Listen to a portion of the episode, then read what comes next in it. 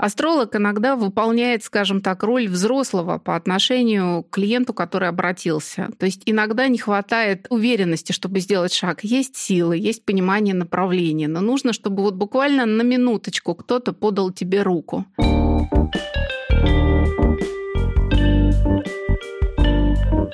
Здравствуйте, это подкаст «45+,» подкаст для современных женщин, которые собираются жить лет так примерно 100. Сейчас находятся примерно в середине пути. В студии нас двое. Я ведущая проекта Юлия Зинкевич, и напротив меня необычный гость.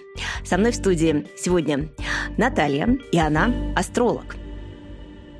Наташа, привет. Добрый день. Расскажи немножко о себе. Мне в этом году будет уже 52 года.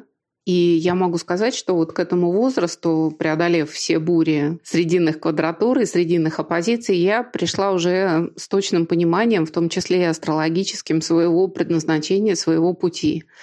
У меня высшее классическое образование, гуманитарное. Я закончила ИСТФАК МГУ что, надо сказать, вот просто методика учебы мне многократно помогала на жизненном пути. Далее я по образованию астролог, и по призванию я тренер по верховой езде. Здесь проявляется мое хобби, которое также связано с планетой Юпитер и со знаком Стрелец. В каждом деле очень важна эволюция. Я долго достаточно шла к тому, чтобы стать коневладельцем. Сейчас у меня есть своя лошадь. И с двумя подругами, с двумя напарницами мы образовали, организовали небольшой конный клуб в Тверской области, где мы содержим шесть возрастных лошадей. На них еще можно ездить, но они уже нуждаются в особом более щадящем режиме. Некоторые были спасены с мяса, некоторые из проката, некоторые просто стали не нужны своим владельцам бывшим.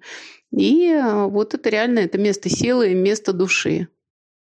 Давай поговорим об астрологии. Вообще, я очень далека от этой темы, знаю про нее примерно ничего, но в последнее время мы же ищем подпорки везде, да, то есть мы смотрим вообще на что можно опереться. Не всегда разговоры с ближним кругом, с родными, с близкими достаточно для того, чтобы получить подсказку, совет, объяснение тому, что происходит, и мы начинаем искать э, какие-то иные методы, и я знаю, что многие мои подруги в последнее время обращаются к тарологам, к нумерологам, не знаю, кто это такие. Вот э, я несколько раз обращалась к тебе как к астрологу. И мы много лет знакомы с Наташей как с журналистом.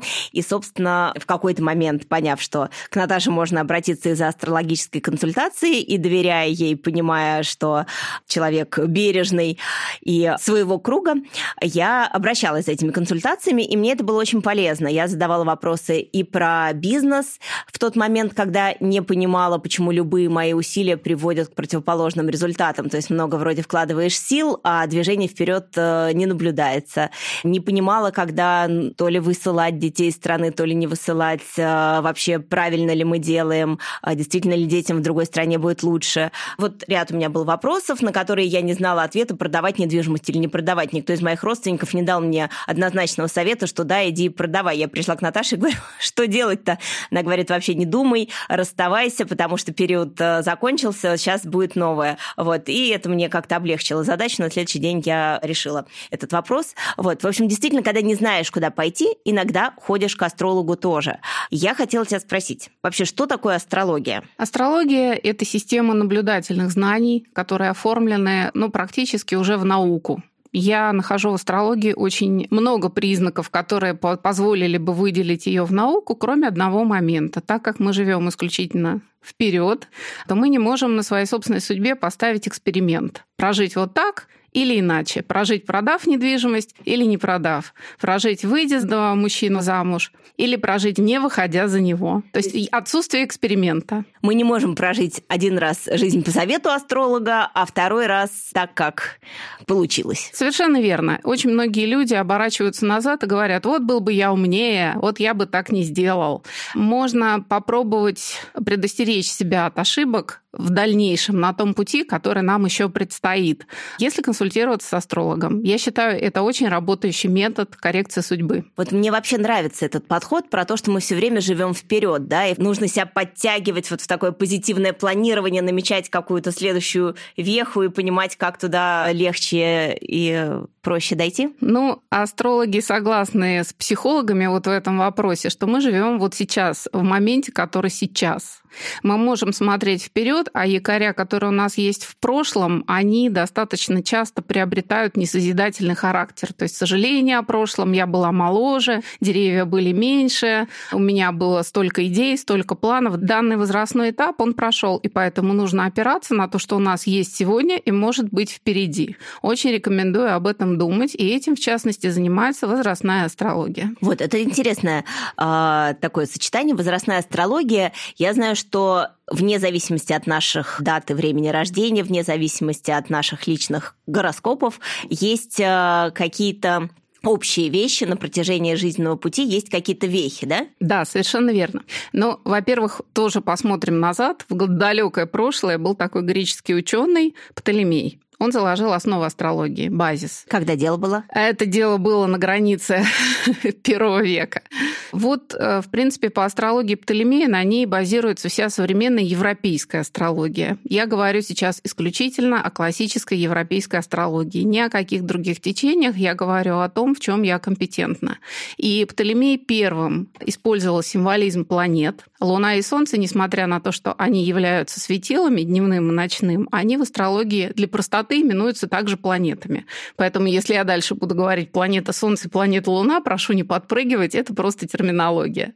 И он же поделил весь, весь жизненный путь человека, поделил на определенные отрезки в соответствии с символизмом планет. И если мы говорим с женщинами среднего возраста, как мы это называем, от 45 до 59, вот на этом отрезке какие есть вехи? Именно на этом отрезке, весь этот отрезок, мы завершаем путь по Марсу от 35 до 49 лет. Это считается самый активный созидательный период нашей жизни, когда мы должны прикладывать максимальную волю к тому, чтобы добиваться результата, созидательного результата, который позволяет вот создавать фундамент для своей жизни.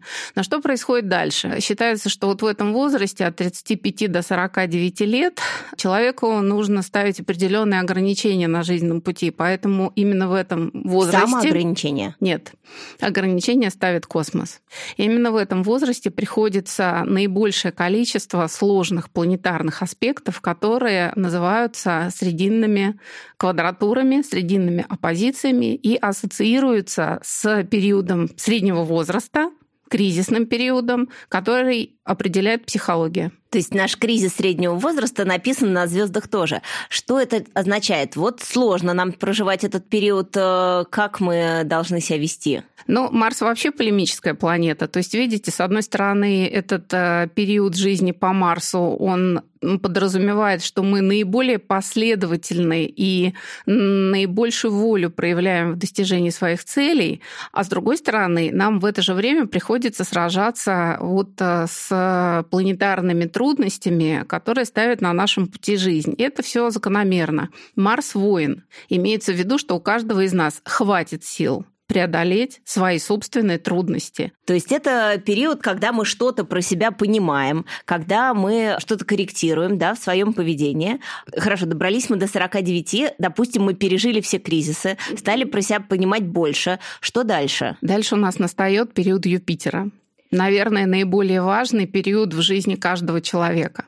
Когда женщине исполняется 49 лет или мужчине 49 лет, поскольку тут нет гендерного разделения, мы вступаем на путь Юпитера. Юпитер — это планета большого блага. По идее, это время, когда человек заканчивает свое обучение и начинает фигурировать в социуме уже в свою очередь как учитель.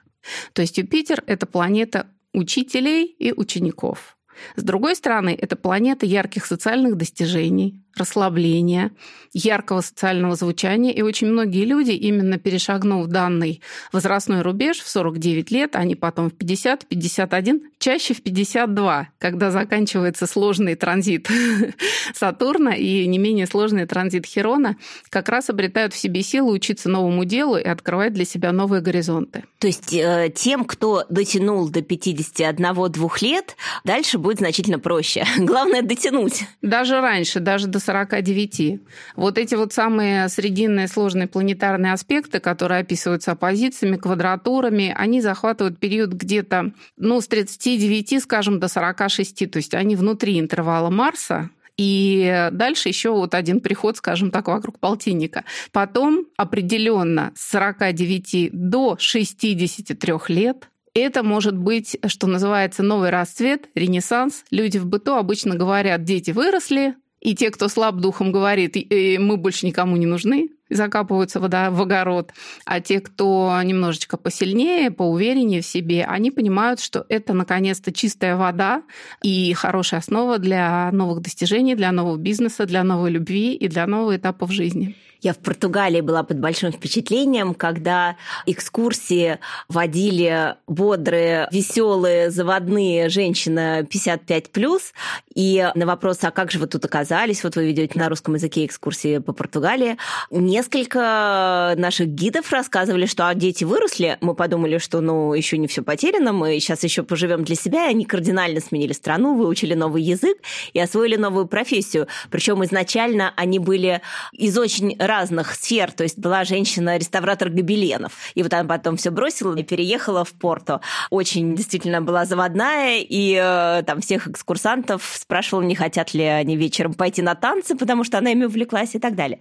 Вот, в общем, много я встречала людей, которые после 50 действительно пробовали что-то иное, но мы с тобой говорили про то, что воспользоваться мы можем только тем ресурсом, который мы все-таки наработали за первую половину жизни. За предыдущий период жизни накапливается одно из двух убеждений. Либо да, я круто, я все делаю правильно, либо нет, мне что-то надо менять. В первом случае возраст Юпитера, он поддерживает человека, дает ему высокий социальный статус, доход, спокойствие.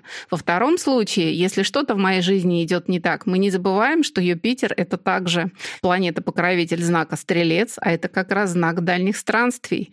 То есть этот возраст благоприятствует новому этапу обучения, и он благоприятствует переезду в дальние страны. То есть э, реально в середине жизни статистика показывает, что многие люди делают это? Про статистику не знаю. Астрология дает уверенность в том, что если это запланировать, это получится. То есть лучше в 46-47 э, не делать решительных шагов, а подождать 50?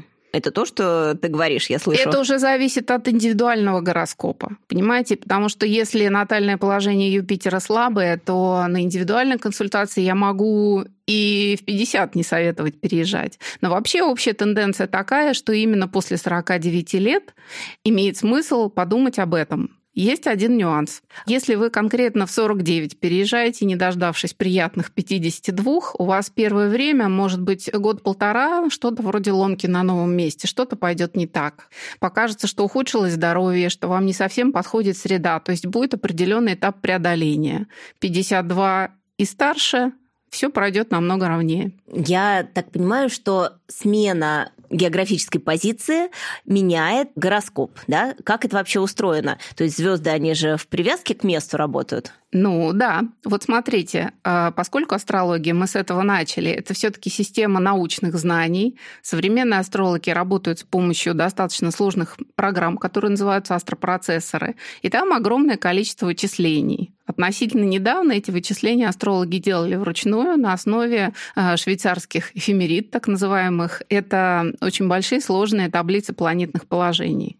Сейчас это делает астропроцессор, то есть можно немножечко так расслабиться. Удивительно, конечно, что все сферы сейчас поддерживаются современными технологиями. Сейчас есть астрологические программы. В прошлом выпуске мы говорили с художницей о том, что скульптуры из мрамора теперь высекают роботы, ну и так далее. То есть то, что казалось вообще ручным и исключительно авторским, сейчас во многом э, механизировано. Совершенно верно. Получается, что когда я строю гороскоп, я спрашиваю дату, место и время рождения. Человек может не знать своих географических координат рождения, ну кто ходит с такими циферками, выписанными на запястье, а астропроцессор знает, то есть я просто ввожу название места, и астропроцессор считает. Получается, что у нас есть неизменяемая дата рождения, неизменяемое время рождения. И изменить в своей земной жизни здесь и сейчас мы можем только географические координаты пребывания. Но все-таки это не очень распространенная ситуация. То есть э, не то, чтобы люди часто все-таки мигрируют. А что это они не мигрируют? Конечно, они мигрируют. Сколько примигрировало в Москву? Например. Но мне кажется, сильно раньше, чем в 50 лет. То есть э, основная причина переезда, мне кажется, это вот э, учеба или поиск работы, но все-таки мне кажется, что это происходит на каких-то более ранних витках. А это признаки других возрастных этапов. Мы же говорим об определенном этапе. А так, так проявляется период Меркурия, период Венеры, поиска своей пары, период Солнца, поиск себя, я сам. Это с 21 до 35 лет. Нет, люди переезжают и переезжают много. Многие переезжают интуитивно или под воздействием какого-то, ну, скажем так, негативного давления или негативных обстоятельств. Не хватает в месте рождения и постоянного проживания, не хватает мест работы, возможности самореализоваться, что-то тянет вдаль, если проявлен тот же самый Юпитер, знак Стрельца, это вообще люди очень беспокойные, равно как и люди, у которых в гороскопе сильный Меркурий. Итак, в принципе, в районе полтинника можно сменить локацию, и это как-то может позитивно сказаться на параметрах твоей жизни. Да, при этом, если мы меняем локацию с городской квартиры квартиры на дачный участок, это на нашу судьбу не влияет. Это влияет исключительно на ее комфортность. Но если мы собираемся спланировать дальний переезд в другую страну, за рубеж, или по нашей стране, которая, поверьте, достаточно большая, к этому имеет смысл отнестись осторожно и запросить у астролога пересчет гороскопа с учетом релокации, перемещения. Но не всегда совет понравится. Я помню твой кейс, э, что ты себе посмотрела, где твоя лучшая точка. Это был примерно Тамбов или какой-то еще более удаленный город. Да, у меня была такая фишка, я хотела себе посчитать место, где же я смогу избавиться от моих, скажем так, кармических задач, которые очень нелегко вывозить. Пыталась я уйти из-под удара.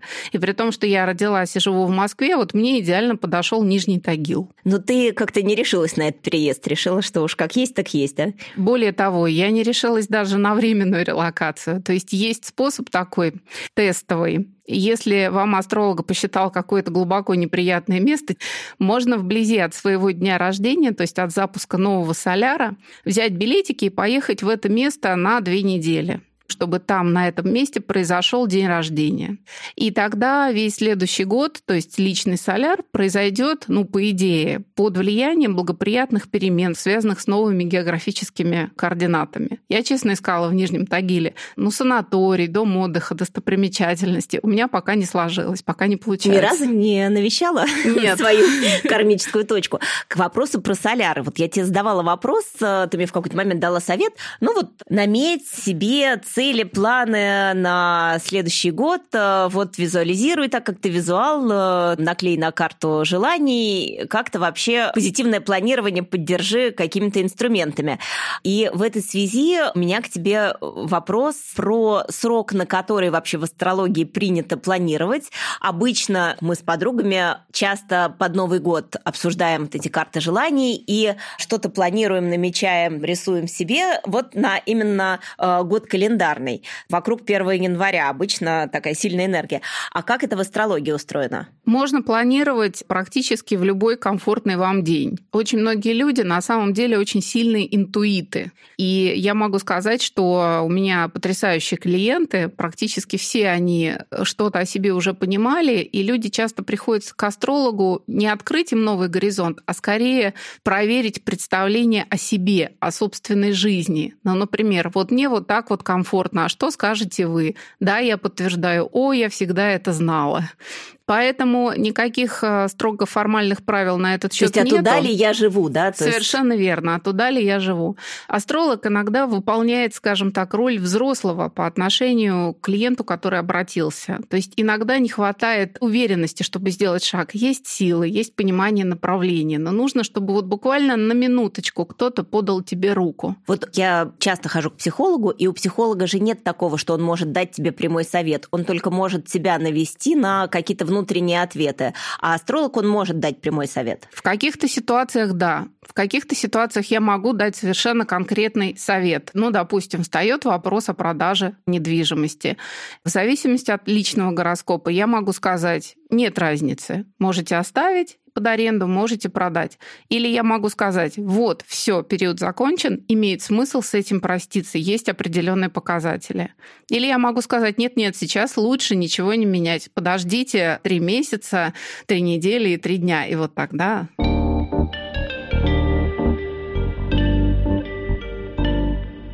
Мы с тобой говорили про то, что только очень сильные личности действительно готовы следовать советам астрологов, потому что первая реакция чаще всего на совет это сопротивление. Не то чтобы сопротивление. У нас, я напомню, что у нас не так давно еще и психологи это считалось что-то такое табуированное. Типа ходишь к психологу, да что у тебя с головой? Псих, что ли? Да, псих, что ли, совершенно верно.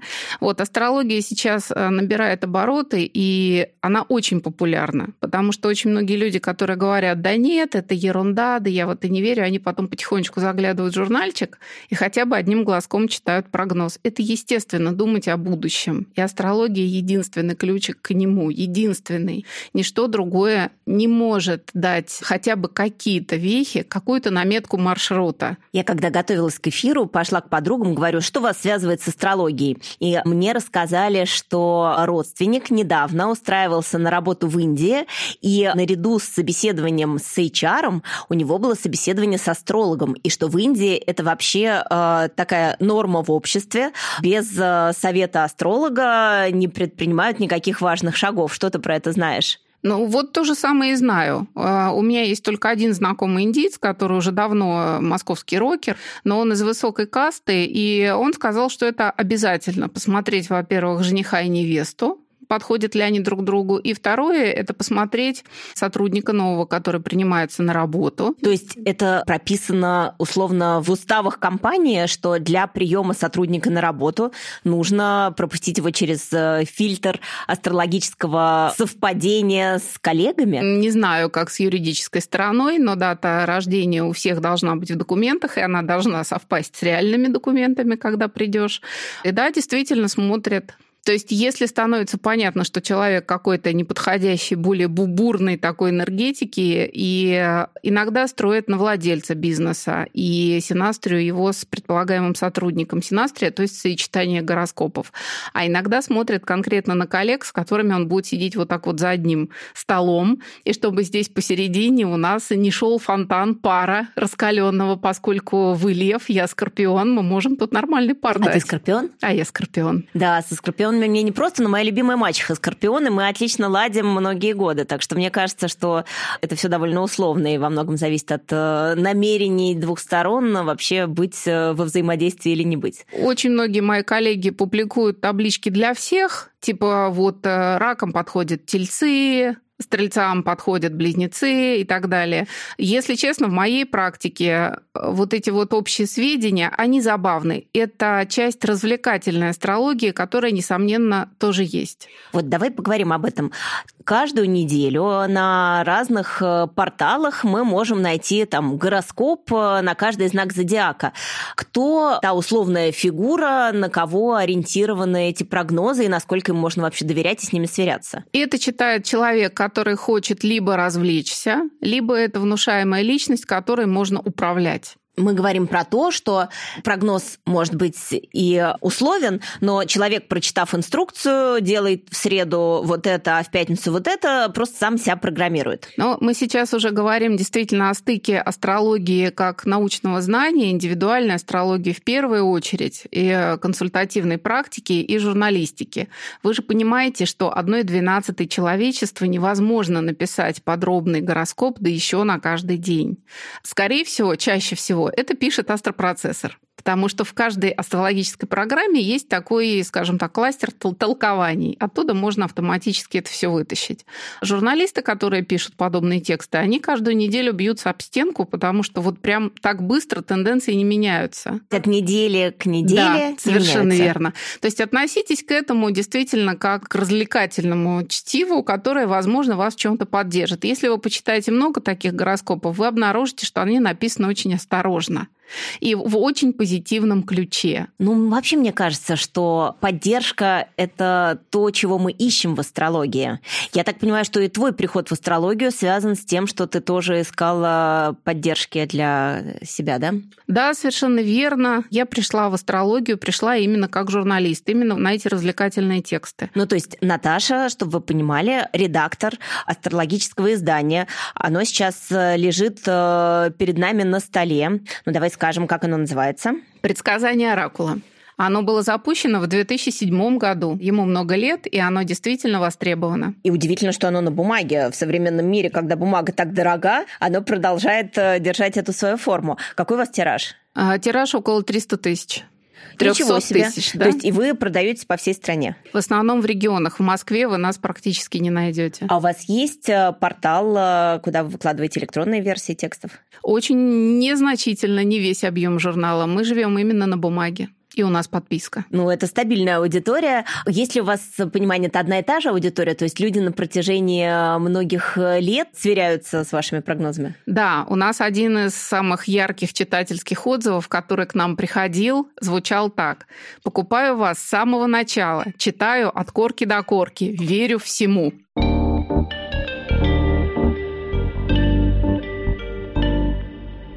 Итак, пока ты еще ничему не верила, но была редактором профессиональным и пришла ты в это издание именно как редактор, и не была ты никаким астрологом, а разговаривала со специалистами, обрабатывала их тексты, чтобы это было переведено как-то на простой русский язык и понятно читателям, да? Вот э, что потом э, побудило тебя интегрироваться глубже и вообще обратиться к этой теме? У меня пошла совершенно непонятная полоса изменений в семье, непонятная полоса препятствий, как по щелчку из огромной семьи, которая жила от Дальнего Востока, Беларусь, Украина, Москва, Обнинск, микроэлектроника, папа профессор, а дядя занимался атомной энергетикой всю жизнь, тоже большой ученый. И внезапно вот все начало падать как карточный домик. И оказалось, что на ногах стоять в этой ситуации могу только я. Это достаточно тяжелая карма отработчика. Сколько тебе было лет? Ну, началось, когда мне было около 30. К этому времени я уже несколько лет проработала в своем издании, и я начала замечать закономерности. Будете смеяться сейчас, это такой популярный мем, но в первую очередь я увидела прямое воздействие на мою личную жизнь попятного Меркурия. Что такое попятный? Это то, что ретроградный, да, да, в обиходе? Да. Когда планета двигается прямо при наблюдении с планеты Земля, мы сможем только с этой позиции можем оценить. Это называется прямое либо директное движение. Но в силу разницы орбит в какой-то момент визуально кажется, что планета замирает, останавливается и как бы начинает двигаться в другую сторону. Понятно, что реальные планетные тела как летели, так и летят. Это исключительно явление для наблюдателей с Земли, попятный Меркурий. И самое первое, что я заметила, я заметила воздействие на мою жизнь влияние попятного Меркурия. То есть, когда планета при наблюдениях Земли разворачивается в обратную сторону, конечно же, планетное тело продолжает двигаться, как двигалось, но для земного наблюдателя кажется, что она останавливается, это стационарная фаза, и как бы начинает движение в обратную сторону. А как часто вообще это случается? Конкретно у Меркурия это случается, к сожалению, 4-5 раз в год по 3-4 недели. Да, все вокруг как-то посматривают, как там поживает ретроградный Меркурий. И, конечно, это периоды, когда дела не идут, э, электроника ломается, неприятности э, наступают. Я здесь могу прокомментировать. Это как наступление возраста 45-50 лет. Если знать, когда происходят эти периоды попятного Меркурия, на самом деле он очень классно подходит для большого количества дел. Например? В первую очередь это для завершения ранее начатого. Если помнить, что мы на попятном Меркурии ходим по собственному следу и не начинаем ничего нового, а именно заканчиваем старое. Вот, допустим, хотели помыть окна? Ага, попятный Меркурий, бросаемся, моем окна. Хотели куда-то поехать? Не нужно выбирать новое место. Выбирайте место, где уже вы были. У вас, значит, большой проект, который очень сложно закончить. Он у вас висит, и вам с ним неприятно. Берете интервал попятного Меркурия, и этот проект заканчиваете. Хорошая подсказка. Итак, ты ощутила влияние звезд, планет э, на свою жизнь и... У нас всегда был пул прекрасных авторов. То есть был коллектив, который и был, и остается сейчас. И я стала чуть больше спрашивать наших именно авторов на тот момент, уважаемых специалистов, стала спрашивать в первую очередь о себе. Я хочу отметить, что в консультирующей профессии очень часто люди приходят, прожив собственную позицию клиента. То есть психолог — это часто второе образование. Человек, проживший определенные жизненные трудности, он понимает, что теперь он готов помогать другим. То же самое получилось со мной.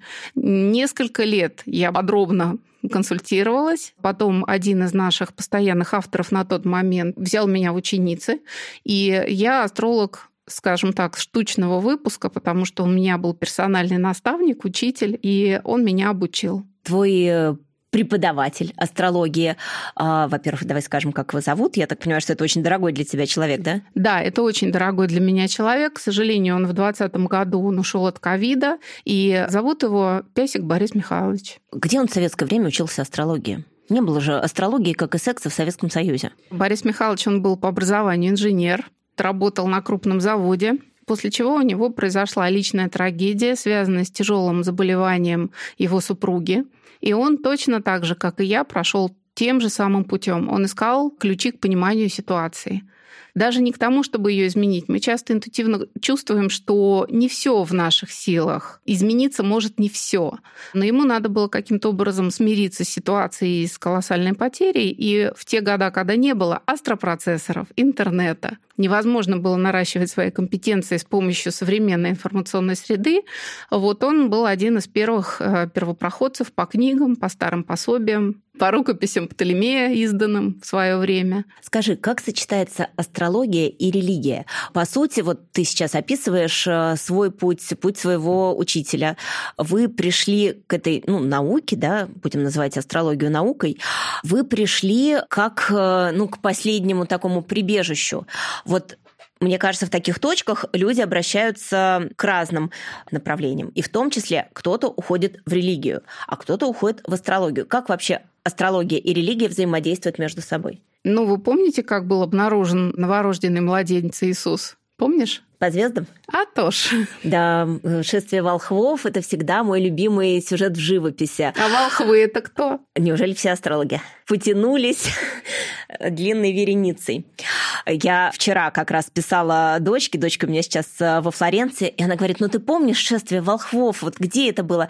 И вот я вспоминала, что это в капелле во дворце Медичи Рикарди во Флоренции есть моя самая-самая э, любимая вот эта картина э, «Волхвы идут по всем э, стенам». И вот моя дочка пошла смотреть э, на э, нее.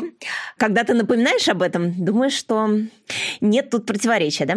Ну, могу выдать еще одну великую тайну. Практически все крупные российские э, монастыри живут по лунному календарю, который для них составляет э, астролог, гранд-дама астрологии. Это совершенно потрясающая фигура, с которой я близко знакома и этим горжусь.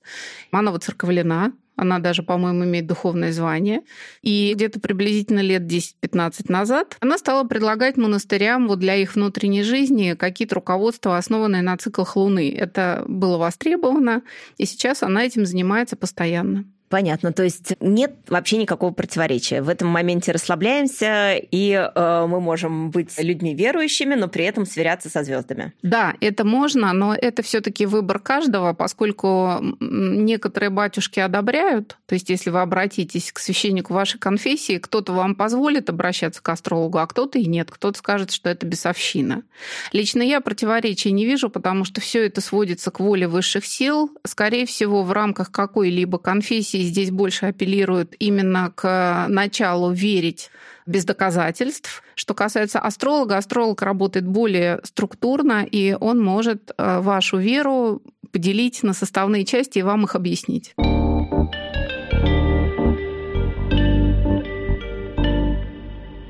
Слушай, а вот большой роддом, в разных э, палатах много детей, все они родились в одном э, месте, ну и примерно в одно время. Насколько вообще э, можно говорить о том, что их судьбы и какие-то векторы их жизни будут схожи? Шикарный вопрос. Я практикую сама как астролог уже, наверное, около 8 лет. И до относительно недавнего времени я сама не могла толком ответить на этот вопрос, я на нем расползалась. На самом деле все очень просто. Вот у нас роддом, у нас э, три палаты, в которых три мамочки родили трех младенчиков в один день, в один момент, в одних географических координатах. После чего взяли этих младенчиков и унесли в три разных дома. Человек не живет в изоляции, он живет э, с социальной точки зрения в контакте со своими близкими, а с точки зрения астрологии в синастрическом соединении соединении со своими родителями, бабушками, дедушками. Синастрический гороскоп – это вот гороскоп гармонии между двумя или более людьми. То есть есть взаимовлияние гороскопов. И несмотря на там, точку и время рождения, дальше мы расходимся по разным экосистемам, условно. Да, совершенно верно. Кроме того, в трактовке каждого планетного положения есть э, свои нюансы. То есть у нас Венера, она покровительница любви, но она же и покровительница комфорта и финансовых средств скажем так, среднего уровня, достаточных для повседневного комфорта. То есть, допустим, у всех этих трех младенцев абсолютно одинаковое положение Венеры. При этом один пошел в бьюти-индустрию, второй э, стал предпринимателем среднего уровня, и у него есть постоянная циркуляция таких средних средств, которые ему позволяют э, комфортно жить. А, допустим, у третьего Венера ну, скажем, сработала, и эта милая дама там шестой раз выходит замуж и разводится. И это ее основное занятие в течение жизни.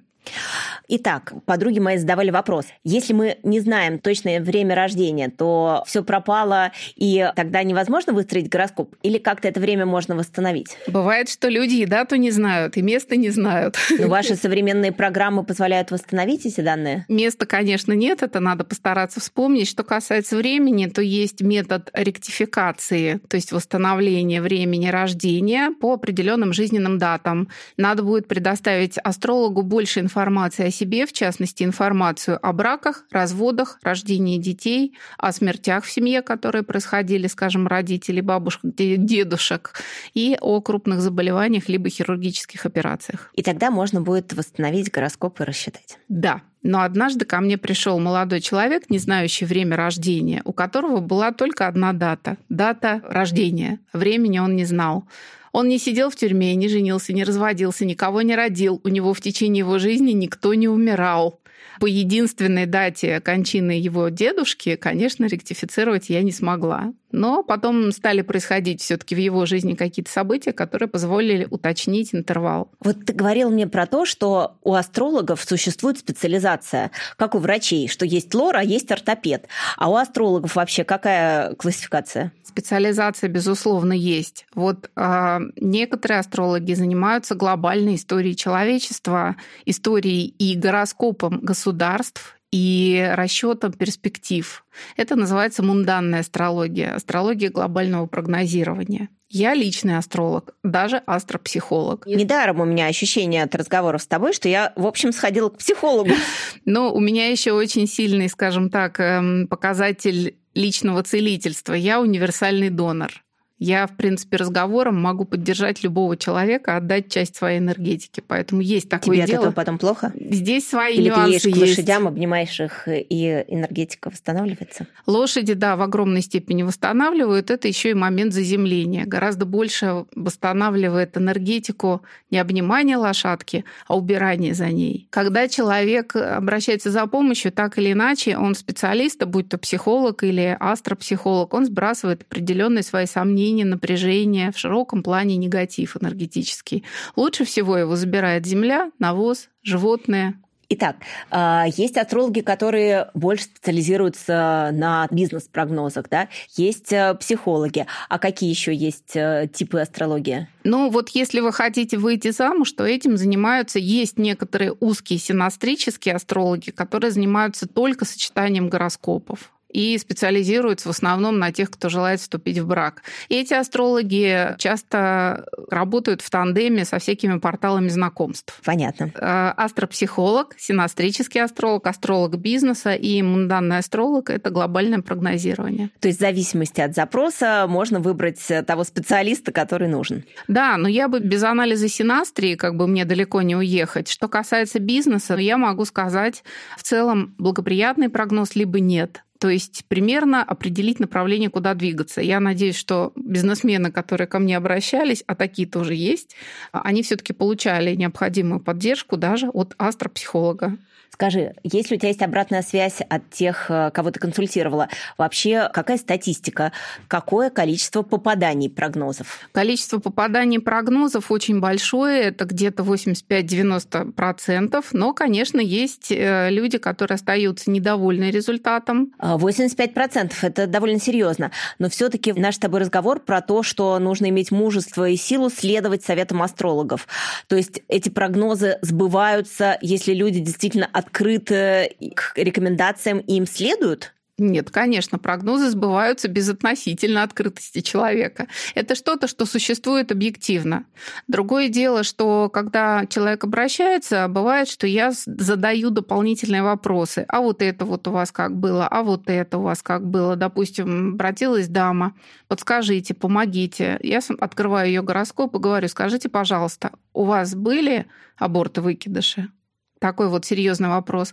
И человека, ну, сворачивает в трубочку, она начинает кричать, нет, это вы мне скажите, были они у меня или нет, зачем вам такие сведения? А мне нужно посмотреть, я вижу, допустим, какой-то негативный показатель, маркер, и мне надо узнать, где, в какой сфере он проигрался. Вот в сфере ее женской жизни или в сфере финансов или в чем-либо еще. То есть астролог это не ясновидящий, третьего глаза нет. Это все считается и это все уточняется. Если есть диалог с клиентом, результаты бывают прямо ошеломительные. А спрашивали нас э, подруги про то, работают ли в южном полушарии звезды, которые видны только в северном. Вот ты говоришь про то, что прогноз работает вне зависимости от наших действий.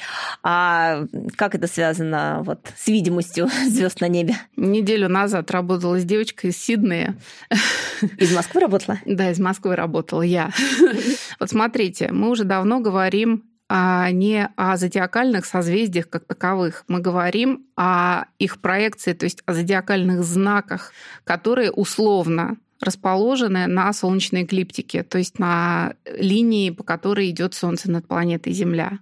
Здесь действительно много условностей. И в основном вот, это вот этот символизм, то есть скажи Марс, все так, о, воинственность, мужественность. А астролог это воспринимает как колющее, режущее событие. Мы говорим Венера, сразу представляется, что такое мягкое, что-то такое нежное. То есть даже люди очень далекие от астрологии пользуются ее символизмом. И вот проекция созвездий на эклиптику, знаки зодиака, они абсолютно работают одинаково в северном и в южном полушарии. Еще что я запомнила из наших с тобой разговоров, ну, как раз это, наверное, из области астропсихологии, да, мне очень понравился твой тезис про то, что все, что мы делаем в жизни, мы делаем из двух энергий – любви и страха. Тогда мы говорили о детях, и вот у тебя был пример, что когда мы боимся, что нам в старости стакан воды не подадут, это из страха. А можно и иначе из любви. Вообще, давай поговорим про это. Про страх и про любовь. Все же помнят такой значок инь-ян, белое и черное. Само само мышление человека, психология человека, оно выстроено на дуализме плюс-минус, черное, белое, мужское, женское. Есть специалисты, которые именно к тому, что полов два, вот возводят этот дуализм. И точно так же все многообразие наших эмоций, оно сводится к двум базовым. В основе практически всего позитива лежит любовь, и в основе всего негатива лежит страх.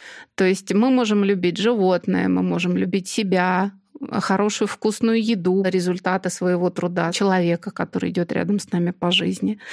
Это все разновидности любви. Когда мама э, кричит на ребенка, что ж ты балбес такой, что ее движет? Ею движет страх, что он вырастет каким-то не таким, не найдет свое место в социуме. Либо ею движет страх, что он будет ей обузой и не сможет выйти самостоятельно на какой-то социальный уровень со временем. Или движет страх, что он вырастет опять же негодным и не подаст и стакан воды. Если мы исходим не из страха, а из любви, то как мы корректируем свои действия? Каждый случай индивидуален. Больше любви, меньше страхов. Самое главное, если вас что-то не устраивает в какой-либо ситуации, типа, подумайте, чего вы боитесь. Это первый совет. Наташ, как тебя найти в поисковиках? Какой у тебя псевдоним? Мой рабочий псевдоним Наталья Лоян, но по нему вы меня не найдете. Мои контакты можно получить только из рук в руки. У меня нет блогов, нет страничек. Я работаю только таким образом. Это принципиальная позиция. Если что, пишите мне в личку. Я с разрешения Наташи поделюсь.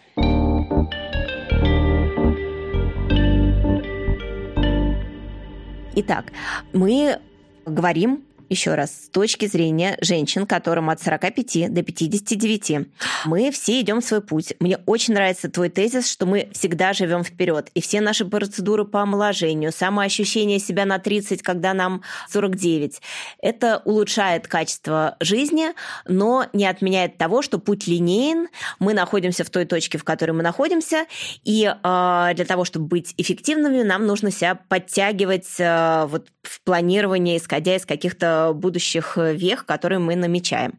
Давай дадим подсказки нашим ровесницам с точки зрения звезд, которые у нас над головами. Первый совет, и это, конечно, помнить, что обратной дороги нет. Мы двигаемся вперед, и с каждым прожитым годом каждый следующий день становится для нас все ценнее и ценнее.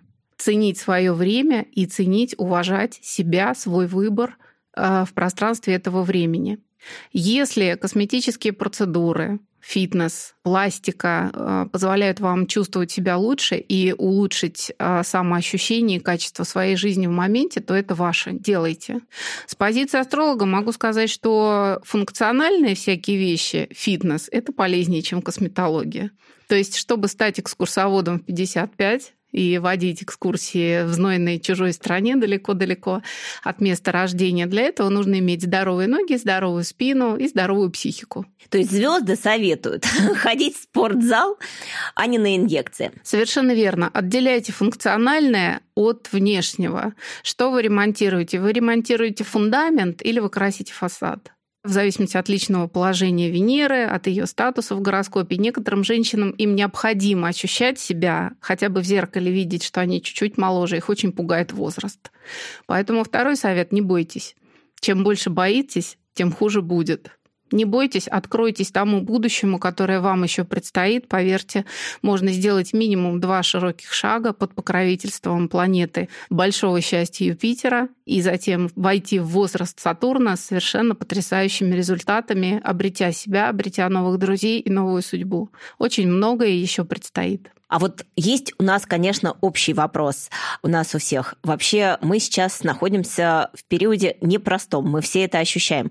Когда вообще ждать позитивных перемен? И вообще где мы сейчас находимся, в какой мы точке и где выход?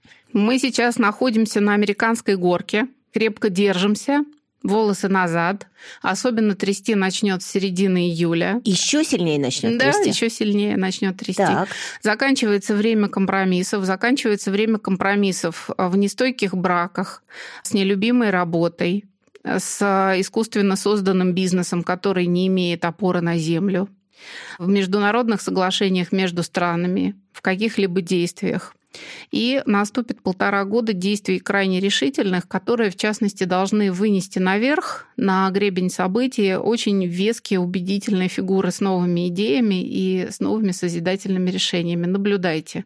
Наблюдайте и держитесь. Если мы понимаем, что удержать искусственно созданные конструкции не удастся, какие профилактические меры вообще рекомендованы к принятию? Если все равно успеха не будет, то как мы действуем? Понимаете, жизнь всегда дает какие-то знаки. Кто-то, кто сейчас слушает вот это интервью, ему придет в голову некая идея. Вау, как такая, как искорка, которая блеснет. Хватайтесь вот такие за такие моменты озарения, хватайтесь за искры, идите за искрами решительно не нужно долго сомневаться, выбросить этот старый шкаф или не выбросить. Если вы его выбросите и поставите рейл, у вас будет только меньше пыли и свободнее в комнате. То есть выбрасываем все лишнее, смотрим, э, что там у нас в сердцевине, на что мы можем действительно опереться. Совершенно верно. Если не сделать это осознанно, то данный старый шкаф у вас будет жизнь отнимать, и отнимать очень болезненно. Это будет отдирание по одной досточке, по одной дверочке. Крики «он здесь всегда стоял», «я к нему привыкла», «это шкаф моей мамы». Таким образом работает э, кармический базис, который также так или иначе в каждой жизни отрабатывается. А где конец-то? Где свет в конце туннеля? Когда выберемся? А конец чего? Вот этого тяжелого периода, когда конец... мы слезем с этой американской горки. Ты знаешь, я помню, прям в Лос-Анджелесе, в Диснейленде, стоит очередь на американские горки, самая длинная, просто вообще вьется петлями, все хотят прокатиться на американских горках. И когда люди выходят с этих американских горок, ни у кого нет на лице вдохновения. То есть у них есть вот чувство облегчения, что это закончилось, на трясущихся ногах, но очередь самая длинная. Все вот туда хотят попасть, а радости в конце нету. Адреналиновая игла – это очень серьезная такая приманочка. Здесь я сошлюсь на моих коллег, на астрологов, которые занимаются мунданной астрологией. И большинство из них называет, что 23 год будет трясти до самого конца и примерно половину 24-го. С лета 24 -го года станет полегче. И эту проекцию я вижу в многих судьбах, которые мне приходится рассматривать и по которым мне приходится давать подсказки. То есть я себя поймала на том, что я одному человеку говорю, вот потерпите, там вот сейчас настроитесь, да, у вас временная работа, вы хорошее место найдете где-то в середине, там летом, там в июле, в июне. Еще один человек пришел а, тоже, да-да-да, там, ну потерпите, ну нет. Вот, вот знаете, у вас все разрешится где-то в середине 24-го. То есть через личные судьбы. Таким образом, я наблюдаю за общей ситуацией и с коллегами согласна. Спасибо тебе, но на самом деле я от тебя тоже получила примерно такие временные отметки, сконцентрировалась и поняла, что просвет будет, но не сразу. И из понимания вообще того, что происходит, как-то несколько легче относиться вообще к текущим обстоятельствам. Это был подкаст 45+. У меня в гостях была астролог Наталья Лоян. Наталья Лоян. Это очень красиво звучит. Спасибо, Наташ, большое, что пришла. Я делюсь с вами теми подпорками, которые я использую в э, жизни. Возможно, вы что-то возьмете себе на заметку. Наш подкаст выложен на всех платформах. Слушайте нас, пишите вопросы, приходите к нам э, в одноименный Телеграм или в запрещенный на территории России Инстаграм. Впереди еще много встреч. Спасибо большое, Наташа. Счастливо. Большое спасибо за беседу. Юля, спасибо, все будет хорошо. Рано или поздно обязательно. И знаешь, что я очень запомнила? Что у любого гороскопа есть начало, но нет конца. Да, это действительно так. Астролог видит точку запуска гороскопа, но астролог не видит четко четко очерченного финиша. Поэтому мы продолжаем наш вечный путь межзвезд всегда. Однажды придя, мы здесь остаемся в тех или иных проявлениях, оставляя следы.